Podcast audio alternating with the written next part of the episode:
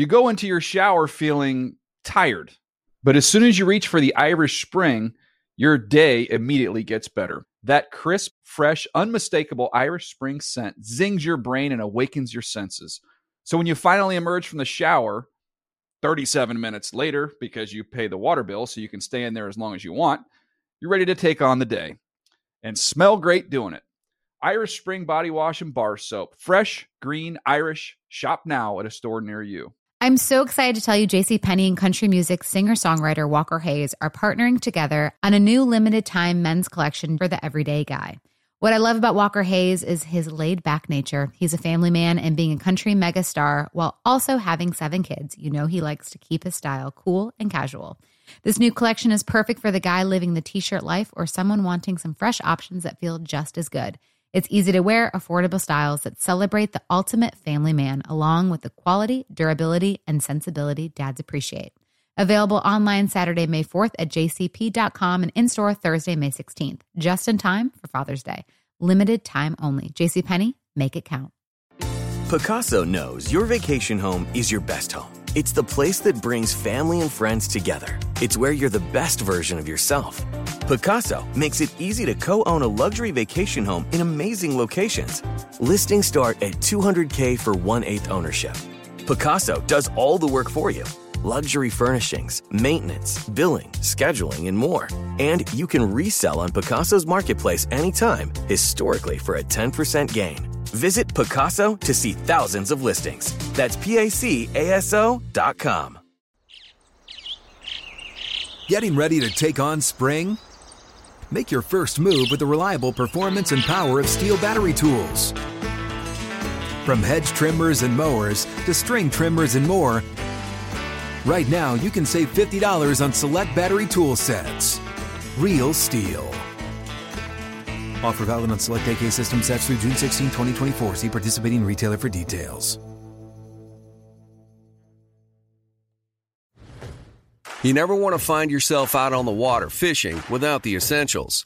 So it's best to always pack a Columbia PFG Solar Stream Elite hoodie to protect against the sun. I mean, it provides great protection and it's really breathable so you don't get hot. That's a win-win. Columbia PFG has a lot of great gear, so before you head out on the water, head over to Columbia.com slash PFG to shop their performance fishing gear.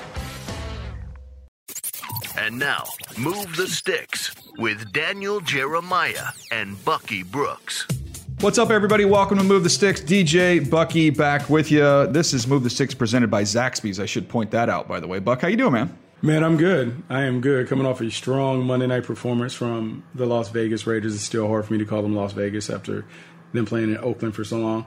Yeah, it's been a great week, man. Great weekend. A lot of good ball. Um, it's just kind of funny to see how teams, some teams have like hit the ground running, like the Baltimore Ravens, like they're in stride, and other teams are kind of limping out the gate where they're still trying to figure out the mechanisms to be able to play a game, and it just kind of makes you want to tap into those people and see what were the differences in their practice and training camp approaches, because it does appear that some guys kind of have it figured out, where other coaches and other teams certainly do not have it figured out. Yeah, it's a great it's a great call. It's been. Uh, some teams, I think it'd be interesting to see if it correlates to how physical they were in, in, camp, which we had talked about. Some teams taking a more physical approach. I know, obviously, the Ravens have that reputation. Uh, you know, the Chiefs, we've talked about them being a physical team during uh, during training camp in the past as well. So that'd be interesting to get that information. But man, we, we've got a we've got a lot of ground to cover today. I want to hit on that game you mentioned it, Raiders' big win over the Saints.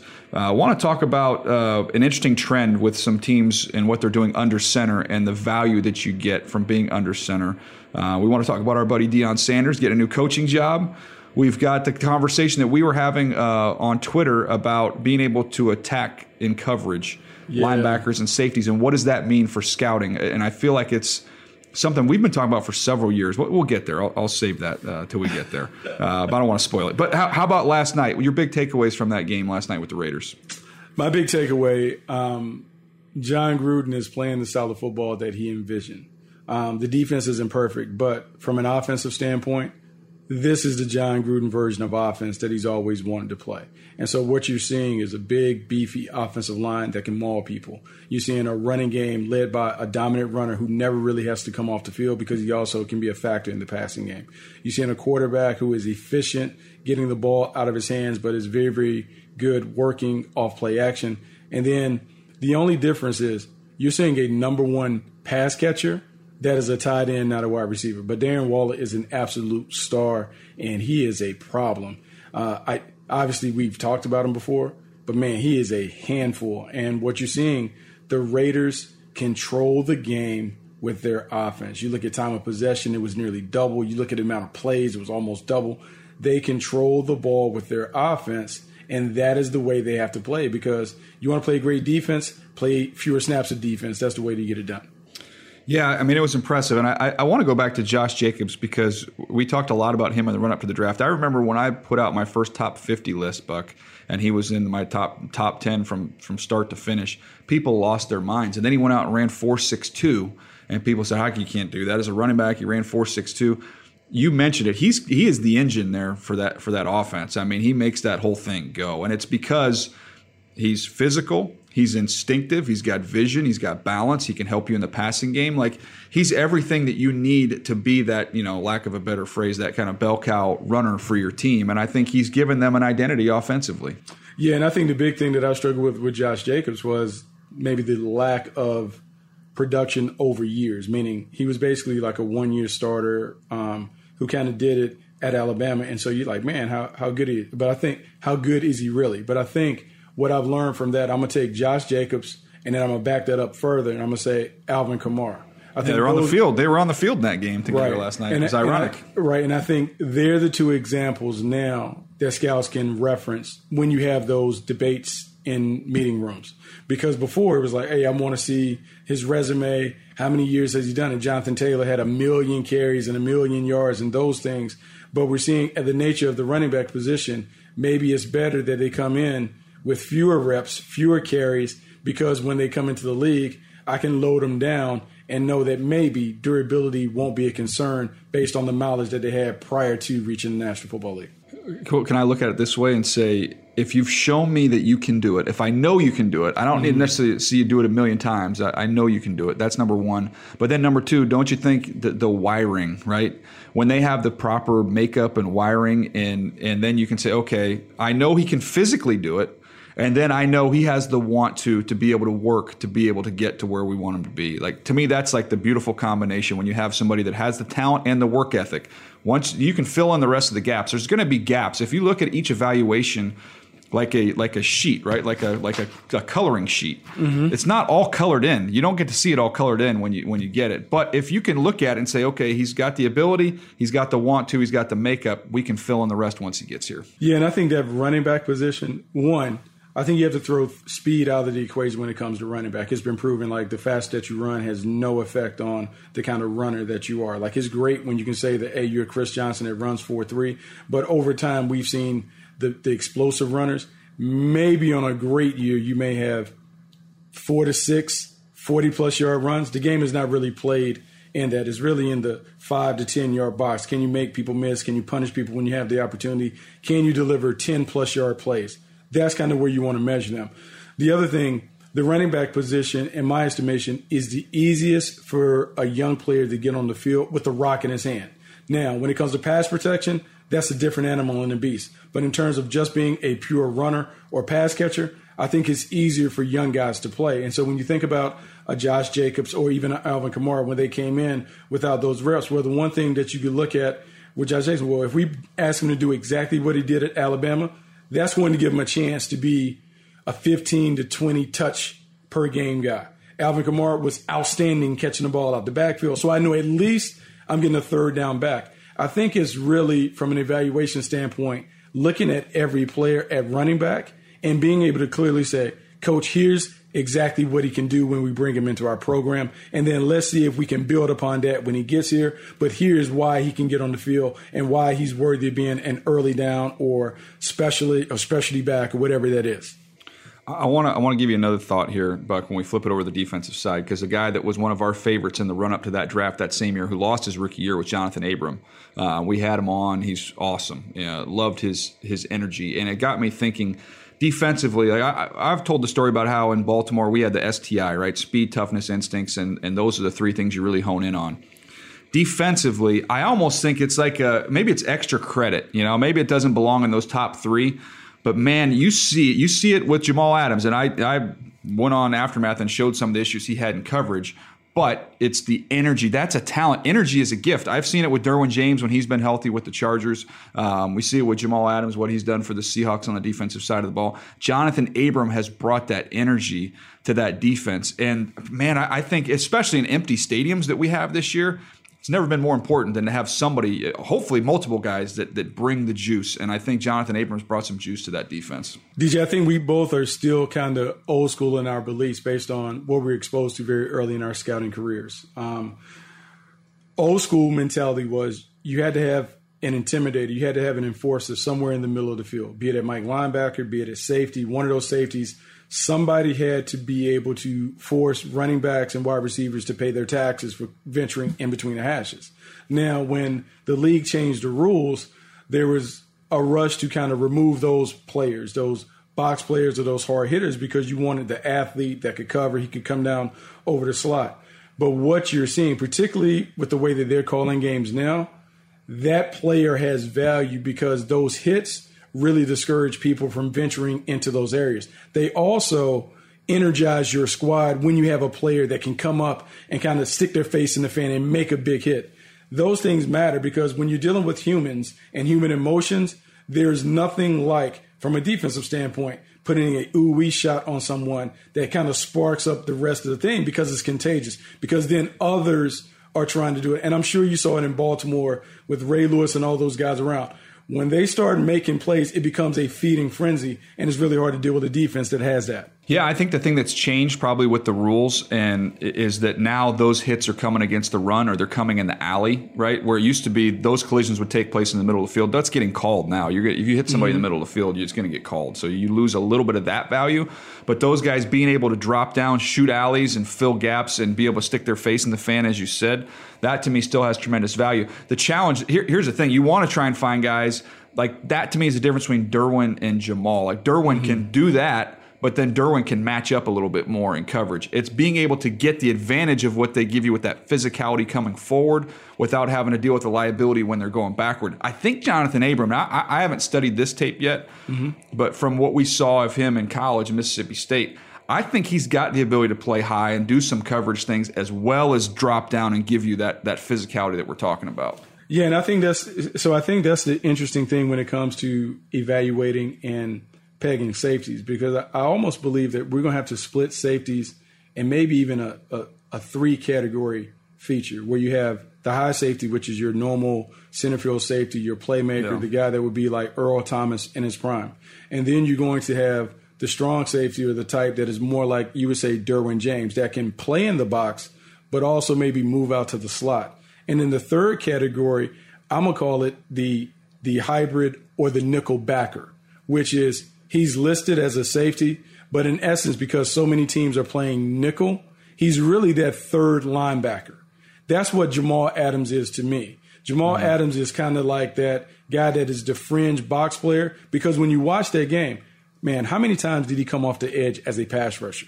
Like when we talk about the Seattle Seahawks, yeah. they don't have a true pass rusher up front. So what they've done is they made 33 their fifth pass rusher. So he comes, mm-hmm. man, it seems like he's coming like 15 to 20 times a game off the edge. And yeah. that's his value. And so when we think about that three prong approach at safety, it's the high safety, it's the guy that is the versatile drop down guy. And then really it's the nickel backer safety that is the role that Jamal is playing, but also a guy like Jeremy Chinn would play. Mm-hmm. Kind of the puffed up, oversized, but he's going to spend most of his time eight to 10 yards within the line of scrimmage. All right, I need help with the last word here because I love, you know, I love doing the three same letters, right? We did with the three P's, right? For play callers, protection, playmakers. So I'm thinking of these three safeties, right? Fill, you need one that can fill, you need one that can float, which mm. is to float over the top. Now I got to come up with a third F to be able to cover in the slot. Maybe it's a flexibility. Maybe it's It might uh, be a flex player. I think it is Yeah. a flex player because going all the way back when I was working in Seattle, there was a great secondary coach, Dick Roach. Um, and Dick Roach said, and I mean, this is early 2000s, he said the perfect secondary is one where you basically have one safety and three corners. And Yep. that guy that is your strong safety is really another corner. And he said the perfect guy at the time you have to go all the way back. He said Shawn Springs is the perfect safety. Because at the time, Shawn Springs was considered a big corner at like 6'1, maybe 6'2, 200, 210 pounds, big, physical, could run. And so that's kind of what the league is evolving to because as more teams go to 11 personnel with three receivers on the field, if you can have a guy that can stay on the field and drop down over that slot receiver, well, now you can play base. Now you can do what you really want to do on defense. Maybe there's maybe there's three C's. Maybe it's cover, crash, and I don't know what the, the, the high safety with the C. I got I've been workshopping that. I'm gonna get that by the next episode. We're gonna have that. So, so yeah, you got the center oh, fielder. oh, center fielder, Yeah, you got the center fielder. center fielder. Then you got one that can cover, and you got one that can crash. Yeah, because the cra- the crash off the edge, like l- literally, DJ, like you're seeing these guys add more. The secondary blitz part of it, haven't had a chance to study, it, but it has popped up on tape. You're seeing this year more than ever more sub blitzes, meaning nickel Yeah. corners, safeties coming or whatever, because more teams are using these unique and exotic fronts, whether it's your nickel four two five, three three five, two four five. Like like they're using a, a, a variety of combinations to put different people on the field because it is a it is a problem for the offense to identify who do I set the protection on, who is the quote unquote Mike, and when you have all these DB numbers floating around the box and any one of those guys can do it, it is a problem. And you should know that from being in Baltimore with Rex Ryan Yeah. and talking to Dennis Thurman, those guys, like that's how they, they're running the same blitz from multiple packages, but with each package, it changes who the point man is. Yep, exactly true. Um, all right, let's flip it over real quick on the other side of this. Uh, Drew Brees, uh, you worried? Oh yeah, I'm definitely wor- worried. Like he's lost his fastball. Um, I think what was telling uh, on the telecast, and look, give, give them credit. It's a hard job to do the Monday night thing, but I felt like they were soft shoeing the Drew Brees conversation. Drew Brees, when they were saying Drew Brees can't step into his throws, he doesn't have mustard or whatever. I'm saying right now, the best version of Drew Brees would be Greg Maddux, meaning that he's lost the velocity, but because he can paint the corner so well, he is still able to do it. But what we're seeing is Drew Brees has almost become a knuckleballer.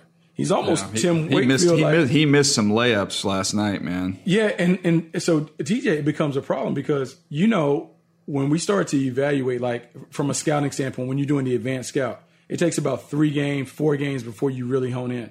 If he continues to put up that he can't push the ball down the field, you talk Field's about shrink. shrinking the field because also the Saints don't have any they don't have any burners on the outside.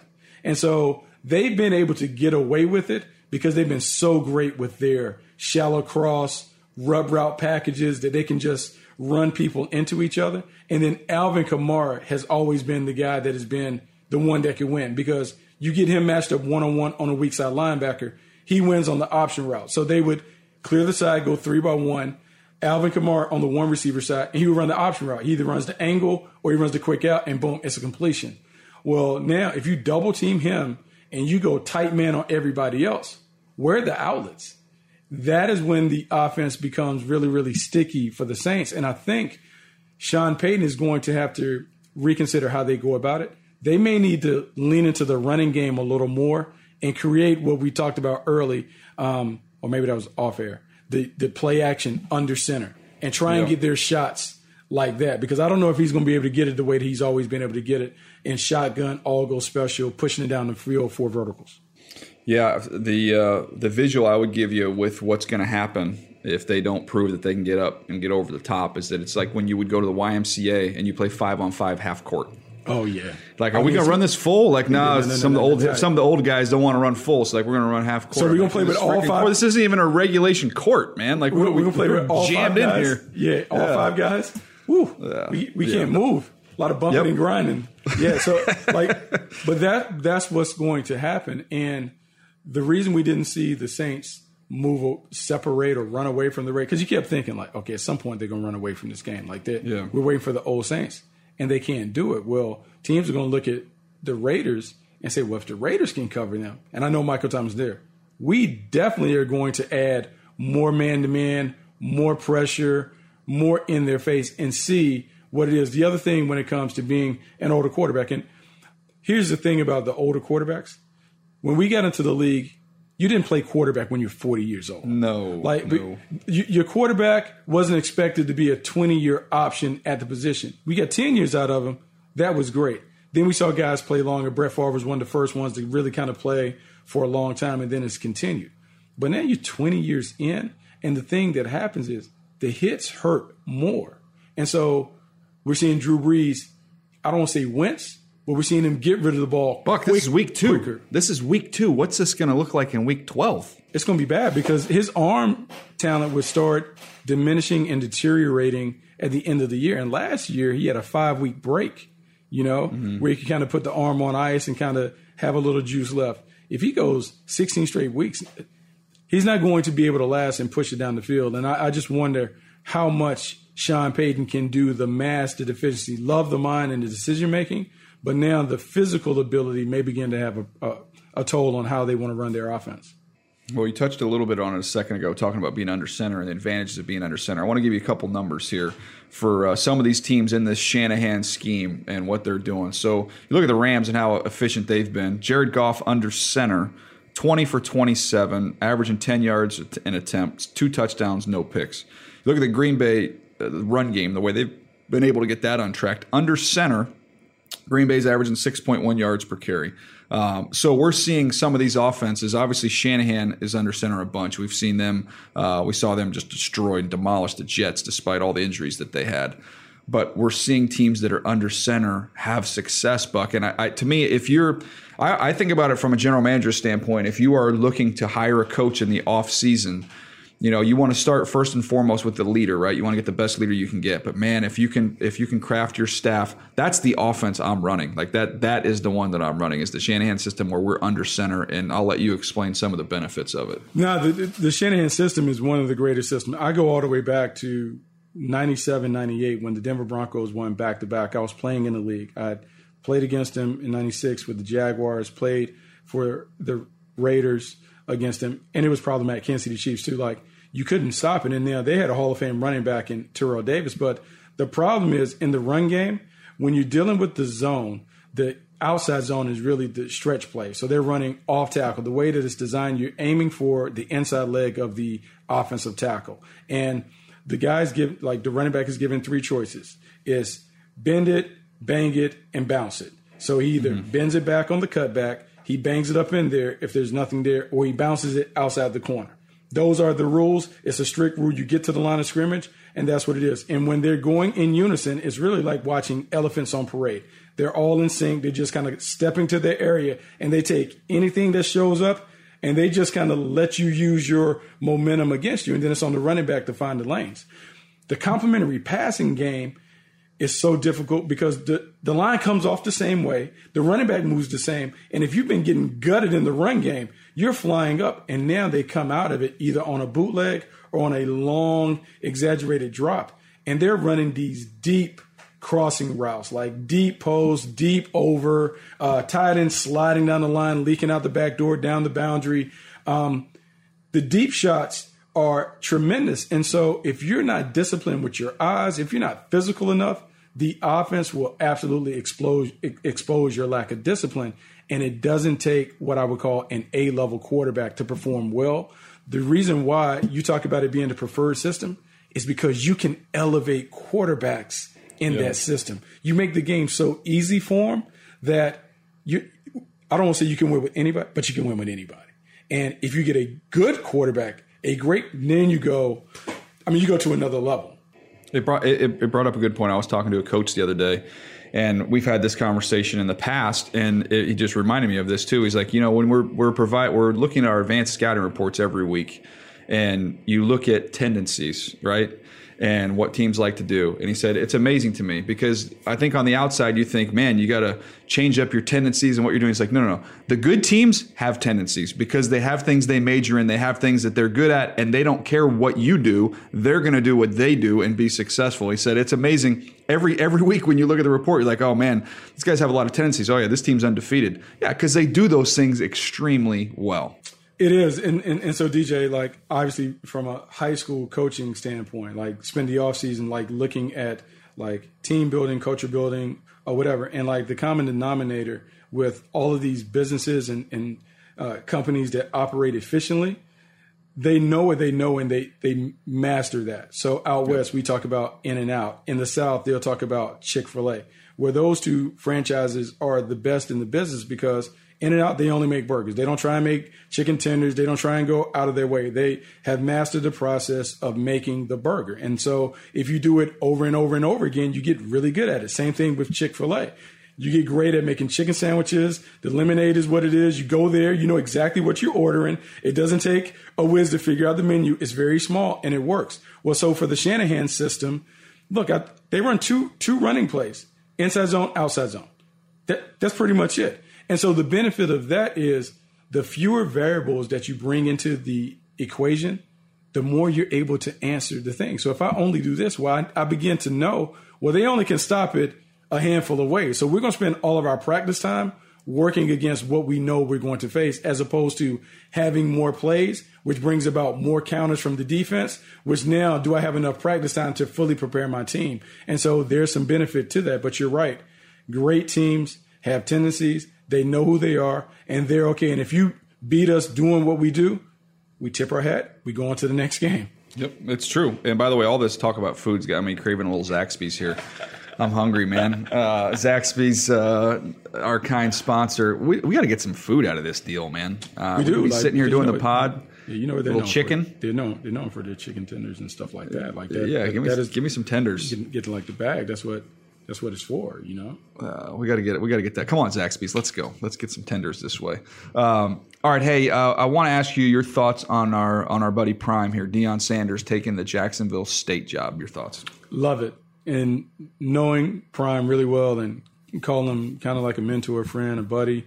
Um, text him yesterday about it. And I knew this was in the works for a long time because he had said a few months ago that he had some coaching opportunities, but he had to take care of business. It was important. I don't know if people realized it like a few months ago he graduated, he got his undergraduate degree. And so to be a college coach, you have to have your undergraduate degree. That's one of the requirements. So he took care of that, checked off the box. He's been coaching down in Texas for a long time, over a decade, been with a very um, successful uh, couple of private schools. The school that he's at now, Trinity Christian, they've won three straight state titles and they do it in splendid fashion with him being the offensive coordinator, even though we all know he's basically the head coach. Like when he's involved, he's the guy that's kind of running the show. And so going to Jackson State, I think is interesting. It's interesting on a couple different things. One, he took an opportunity that some would not take. He went to an HBCU, uh, a SWAC school, Jackson State, down in Jackson, Mississippi, where he doesn't necessarily have ties, but he wanted the opportunity to be a head coach. Two, what it does is it'll shed a lot of light on HBCUs programs and the players that are in those uh, programs. It should be a boon because now he will attract a lot of attention. TV will naturally go where he's at. Scouts will also tend to go where all the attention and all the chaos because you you could get more things. And I think the bigger thing now is um, the debate that we often have: um, Can former players, great former players, mm-hmm. be coaches? Because be successful head coaches because sometimes when you're a great player, you've been allowed Magic to Johnson. Skip, yeah, you've been allowed to skip steps, and so sometimes it's hard for you to convey what made you great to others who don't have those same gifts.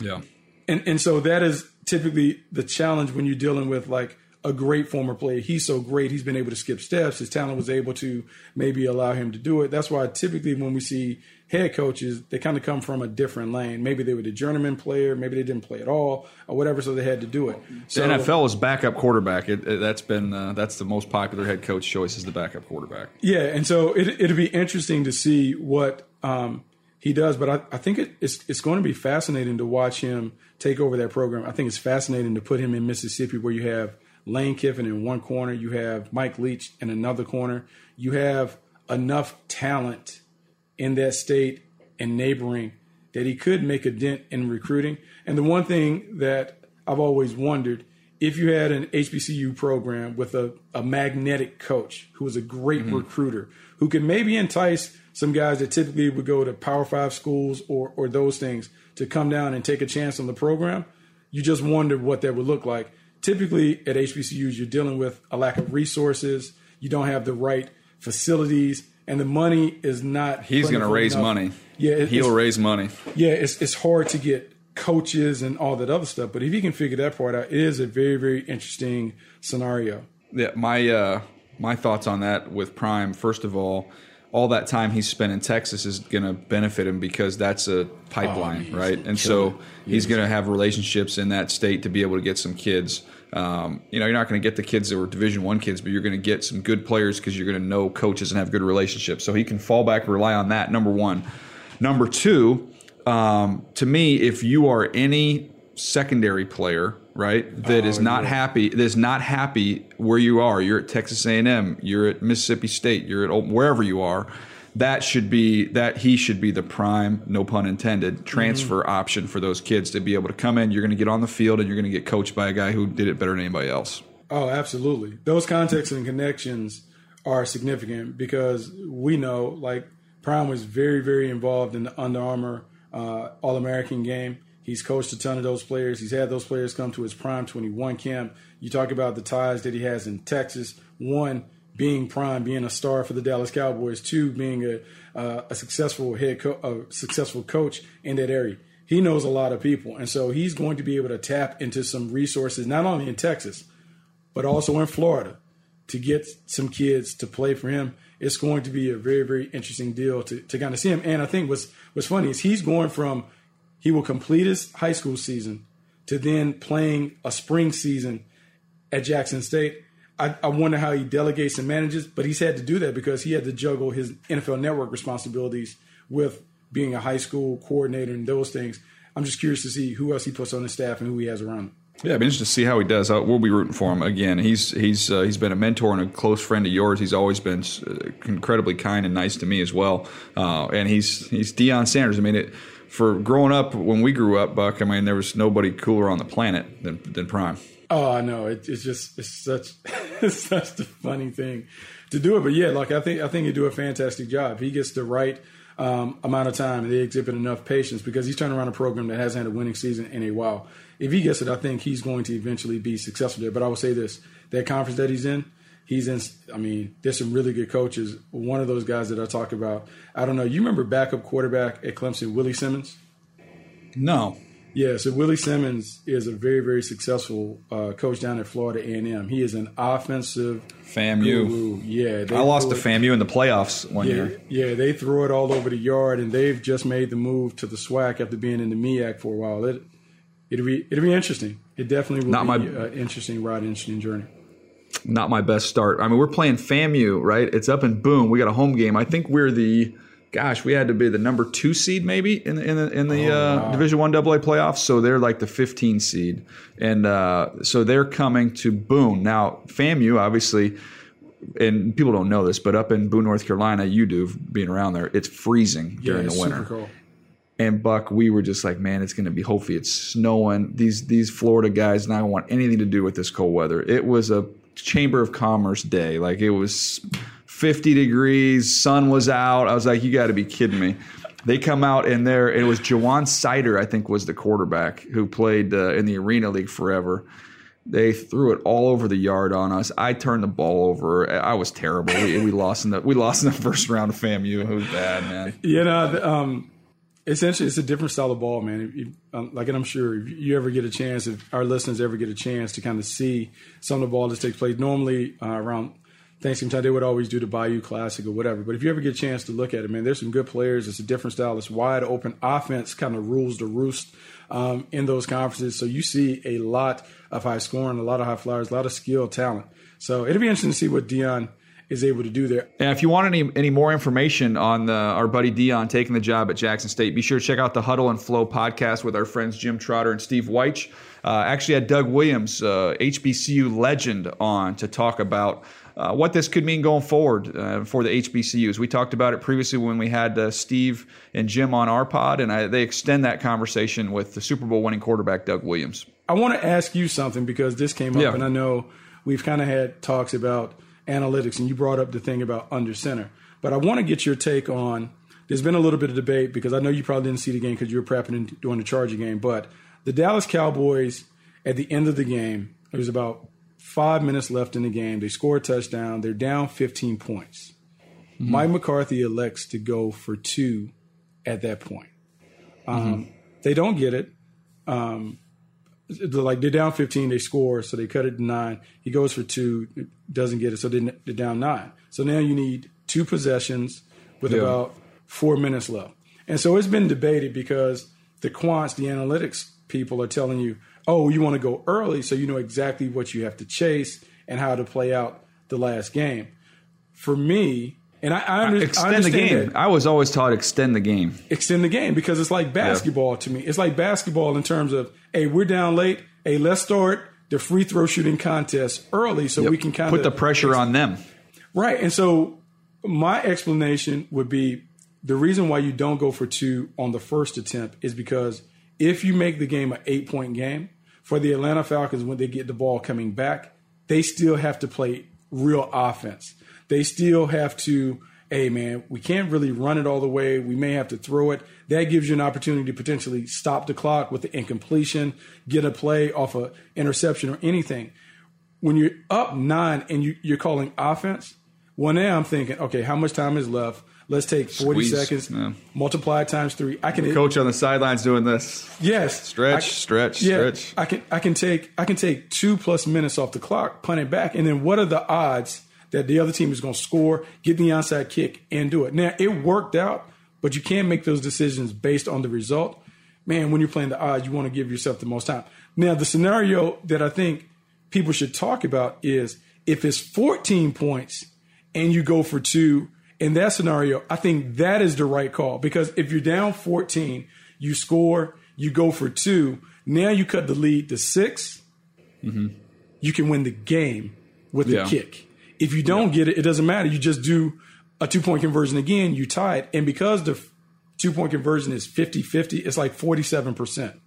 You play those odds. You go twice, you're typically going to get one out of two. And so it's just one of those things where on Twitter, like you have the quants and the analytics people saying, oh, you got to go right now. I'm like, no, time and score and context matters when you make these decisions. I think it comes down to applying pressure. You know, you keep it's hope. It's two words. It's hope and pressure. And number one, it keeps your hope alive. You're a one score game, so you you you have continue to have hope. But I think it applies pressure to the other team versus, like you said, if it's two score game, I think they handle themselves a little bit differently. But uh, you know, look, that there's the numbers people that that look at it what strictly at the numbers. I get where their explanation is. I just think that you're taking out emotion, and I think emotion pressure is a real thing, and, and it, it's a real thing. A, it's a a big real time thing impact on, the how they for, operate. For the play caller. Because DJ, we're coaching together, and okay, I'm like DJ, what do you think? How do we want to take this? All right, look, it's, it's three minutes left. How do we want to play this out when we have the ball? Do we want to run it the first two downs and throw on third down? Do we want to run it all three downs? Like, what is our approach? How many timeouts do they have left? Like, all of those things factor into it. How many timeouts do I have left? Like, that determines how I, I, I play this out. How many do they have? I want to burn up all their timeouts. So when I punt, they don't have the luxury of time. Where are we at when it stands with the two minute warning? Because that's another timeout. All of those things go in the scenario. And I just, I mean, I just hope there's a, an equation and a formula that is used that takes all of that stuff in. I just don't think it can be um, a single one dimensional approach. Like, nope, Yeah, one size points, you fits gotta all. Go. Yeah, I don't think it, I don't think it necessarily works like that. Um, I want to get your thoughts on the performance we've seen from some of these traded guys. We talked about Jamal Adams. We can we can move on from that one. But when you look at the receivers, Stefon Diggs and Hopkins, the success they're having right away, and those teams making that aggressive move. Now, you know, obviously with the pandemic, now the value of the first round picks, we can debate that in this in a weird draft year. But if you just look at, at what they uh, what they brought in, man, like it's it's hard to argue against the decisions that were made, the impact those two guys are having on young quarterbacks. Yeah, and I think it's funny because that is the underrated aspect of the conversation. When you have a young quarterback, you want to bring in veteran players that already know how to play because now you have an established weapon that can get open. He understands how to handle the pressure being the number one you can depend on him. It is harder when you pair a young quarterback with a young receiver. The odds aren't in your favor that both guys are going to be mature enough to handle the responsibilities of being franchise players, the quarterback and then the playmaker on the outside. Also, I think it is easier now when you are looking at a number one receiver and to try and figure out either how does he fit into your scheme, DeAndre Hopkins, hey, if I walk downstairs and I'll talk to the head coach or the offensive coordinator, if we get DeAndre Hopkins, how will we use him? And then he'll study how he was used at Houston, and he'll say, oh, well, here's what we would do with the things that we have. Or I'm going to build it out based on what he did. What DeAndre Hopkins is doing, he's doing different stuff than he did at Houston. He is now running more hitches and quick outs and quick things designed to get the ball to him. He's using a more complete route tree. Stefon Diggs, to me, I was skeptical on the Stefon Diggs thing because I was like, man, like Stefon Diggs is such a precise route runner, and Josh is such a streaky passer. Will they be able to get the value from him as a number one? But they figured it out because not only with Stefon Diggs, they got John Brown and Cole Beasley, and everyone's in their assigned role, but Diggs is a terrific route runner, and his ability to create what we call wide open space helps Josh Allen. And so, yes, it has worked. Credit both teams for having a clear vision for how they wanted those number one guys to be in, integrated into the program and into the game plan. And it has absolutely helped both young quarterbacks take another step in their development. Yeah, it's taking their game to a whole new level. Um, you can't argue it. I mean, it's inarguable. I, I want to hit one more topic with you, Buck, and I didn't tell you about this beforehand, so I'm springing this on you. But I was just thinking about this, and this is we do hits and misses all the time, and I can give you a 1000000 mm-hmm. guys I've missed on, and, the list's a mile long. But I was thinking back to four guys that had a chance to uh, hit on, right? Where you're, and I'm just saying that you're higher than where you got picked, right? We had them graded mm-hmm. higher, and I know you're with me on all four of these guys because we talked about all four of them in the run up to the draft in in their drafting years. But when you look at, I want to give you these four names: Derrick Henry, mm. DK Metcalf, yeah, Mekhi Becton, Javon Kinlaw. Okay, we both had all four of those guys rated much higher than where they were selected. And what do they have in common?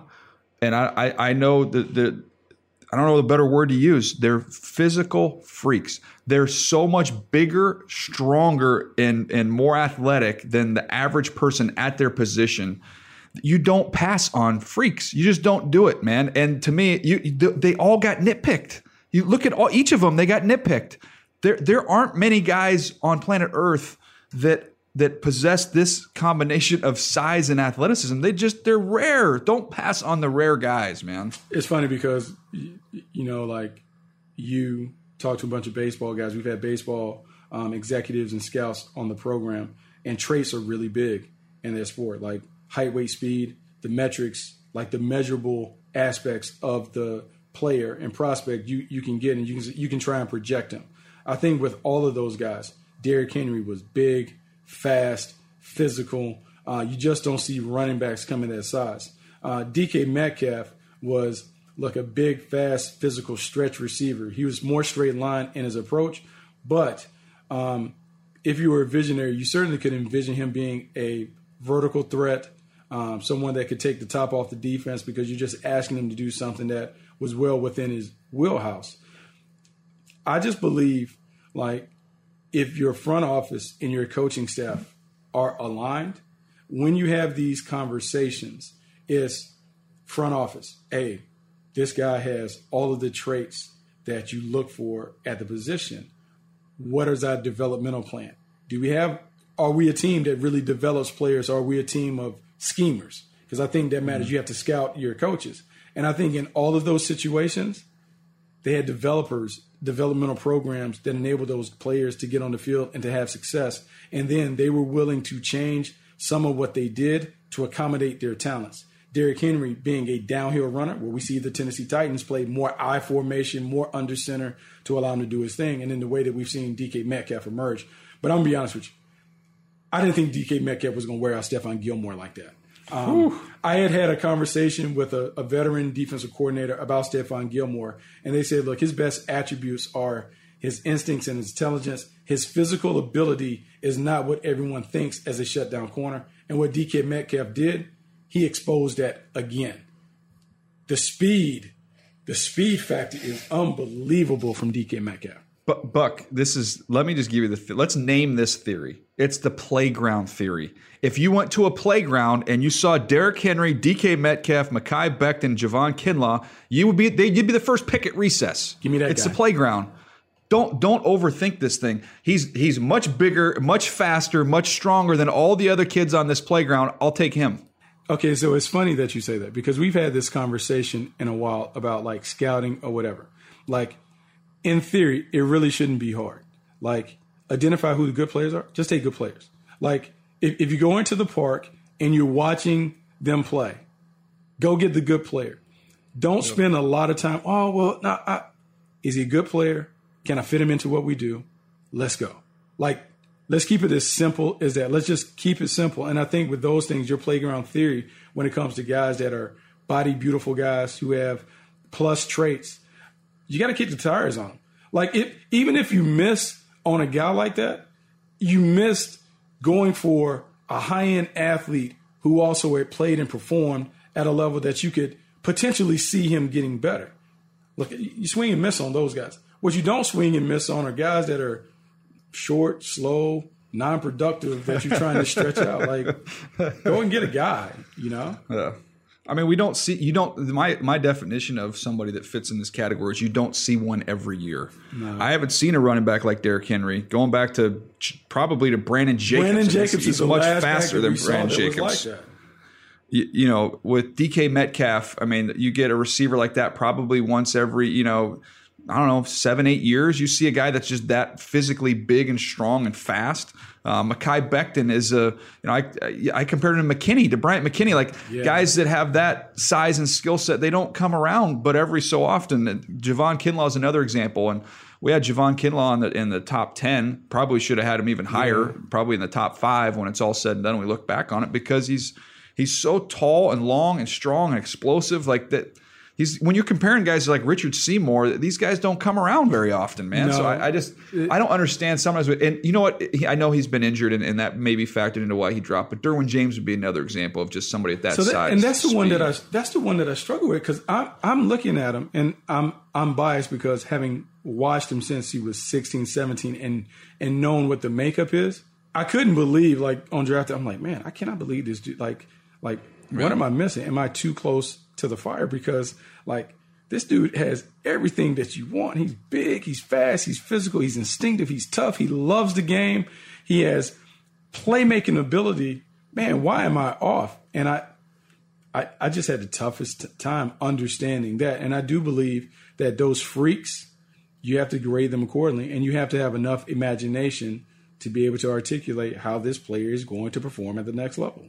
Yeah, no, it's it's fascinating to me. But anyways, that wasn't. I, was a fun discussion. That's what I love about the pod is we weren't even talking about this uh, coming into the no, show, but then it's, it ends it's funny. so talk. another guy that I would kind of put in there because DJ Lamar Jackson, right?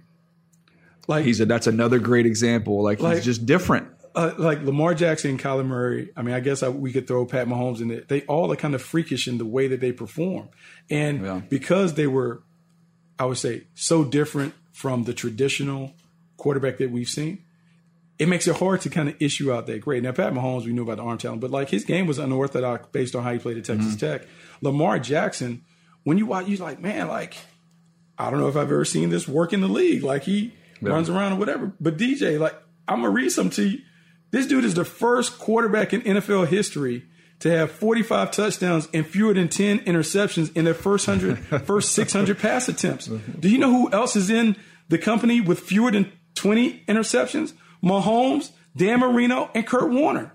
That's wow. it. Like Yeah. And so, like now we go back and you're like, man, like a bottom of the first round grade. Like, I know. He rushed for 1,500 yards in back to back years, won a Heisman, did all this yep. stuff, went had a duel with Deshaun Watson where he was the better player. And made, he made Louisville relevant, which they had not been for a very long time.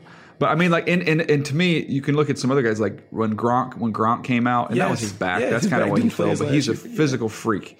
Um, you know, Quenton Nelson went high. I mean, he was a, a, top 10 pick, but he was a physical freak at Notre Dame.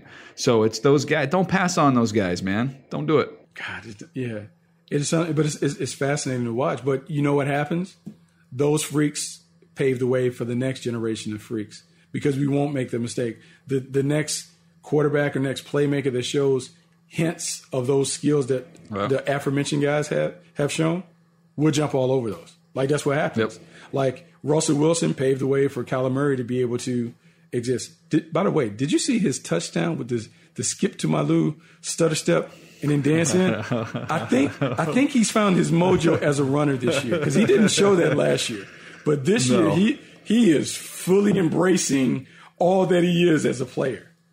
Uh, how good how good is how good is the pinky promise looking? Oh right man, man, we take that to the bank. Uh, like se- I mean, they that, got seven spots seven spots to get to the playoffs. Yeah, I'm feeling good about it. Feeling good about I'm, it. I'm feeling very good about it. Uh, all right, let me uh, handle some business here. Let you guys know you can stream live and local primetime games for free on your phone and tablet by downloading the NFL app or Yahoo Sports app. So, give you a heads up on that one. Uh, we've had uh, we've had some fun podcasts over the last year, and it got me thinking about the uh, baseball podcast that we did as we're going towards the postseason.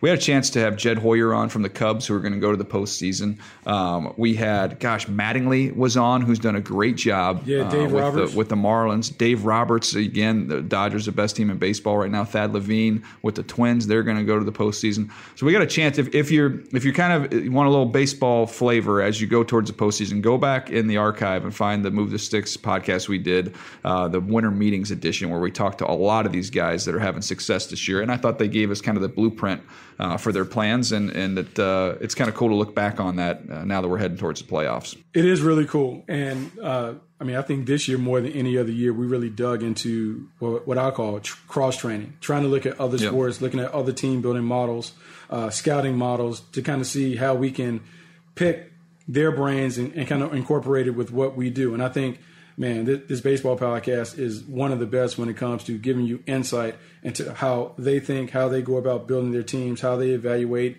and kind of sort out the top prospects from the others. And so, look, I would encourage everybody to listen. It is it is it is great insight and, and, and a different perspective on how championship squads are built. I want to add this. Uh, we've encouraged you guys to leave us ratings and reviews on Apple Podcasts. You guys have done that. We're getting close to 2,000 on there on uh, on the ratings, I believe. So go ahead and hop on there, get us over that number. It would be great. You guys have been leaving us the best high school football player you've ever seen, uh, which we've got some great names, some new ones that have popped up on there. You guys gave us Adrian Peterson, Tyler Boyd, Duron Harmon, interesting one, Chase Winovich uh, and then Darnell Savage. So those are some of the names of, of some of the best high school football players you guys have ever seen. So if you haven't done it already, hop on there, give us a rating review. Let us know the best high school football player that you've ever seen. Anything you want to add here, Buck, before we roll out of here? Nah, just make sure you check out all of our content, our video content. Go to NFL.com slash MTS video and YouTube.com slash NFL podcast. Make sure you check out what we got. Inspired by ongoing conversations with players, NFL launched NFL Votes to empower and improve our communities by exercising the right to vote. Uh, join the NFL family by registering to vote today and make your voice heard this November. Visit nfl.com/votes to learn more. That's going to do it for us today. I want to thank you guys so much to listening to Move the Sticks, presented by Zaxby's.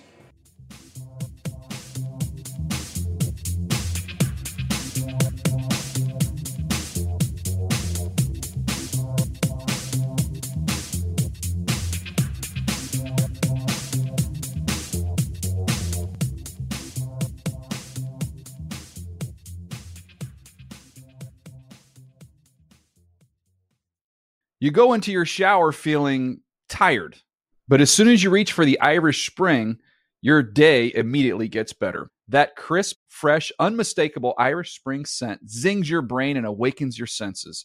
So when you finally emerge from the shower, 37 minutes later, because you pay the water bill so you can stay in there as long as you want, you're ready to take on the day and smell great doing it.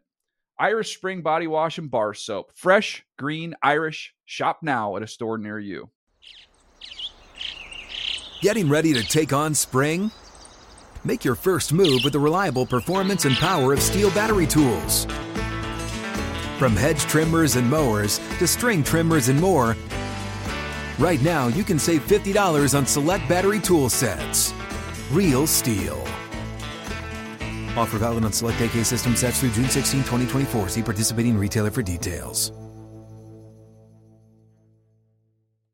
Open a limited time 11 month certificate at Kemba Financial Credit Union. At 5.25% APY, it's more than triple the national average, plus, it's a safe and secure way to grow your money. Visit your local branch or kemba.org slash CD for details. Offer expires May 31st, 2024. APY equals annual percentage yield. Restrictions apply. $500 minimum and $250,000 maximum deposit. Advantage status required. Comparison based on bank rate average. Federally insured by NCUA. Live Nation presents Concert Week. Now through May 14th, get $25 tickets to over 5,000 shows. That's up to 75% off a summer full of your favorite artists like 21 Savage, Alanis Morissette, Cage the Elephant, Celeste Barber, Dierks Bentley, Feid, Hootie and the Blowfish, Janet Jackson, Kidz Bop Kids, Meghan Trainor, Peso Pluma, Sarah McLachlan. Get tickets to more than 5,000 summer shows for just $25. Until now through May 14th. Visit LiveNation.com slash Concert Week to learn more and plan your summer with Sean Paul, Sum 41, 30 Seconds to Mars, oh, and Two Door Cinema Club. Hey guys, back at the playground again, huh? Yep. You know what this playground could use? A wine country. Heck yeah, and some waves so we could go surfing. Oh, yeah. Love that. A redwood forest would be cool. I'm in. Ah, ski slopes. Let's do it. Um, can a girl go shopping? Yeah, baby. Wait. Did we just invent California? Discover why California is the ultimate playground at visitcalifornia.com.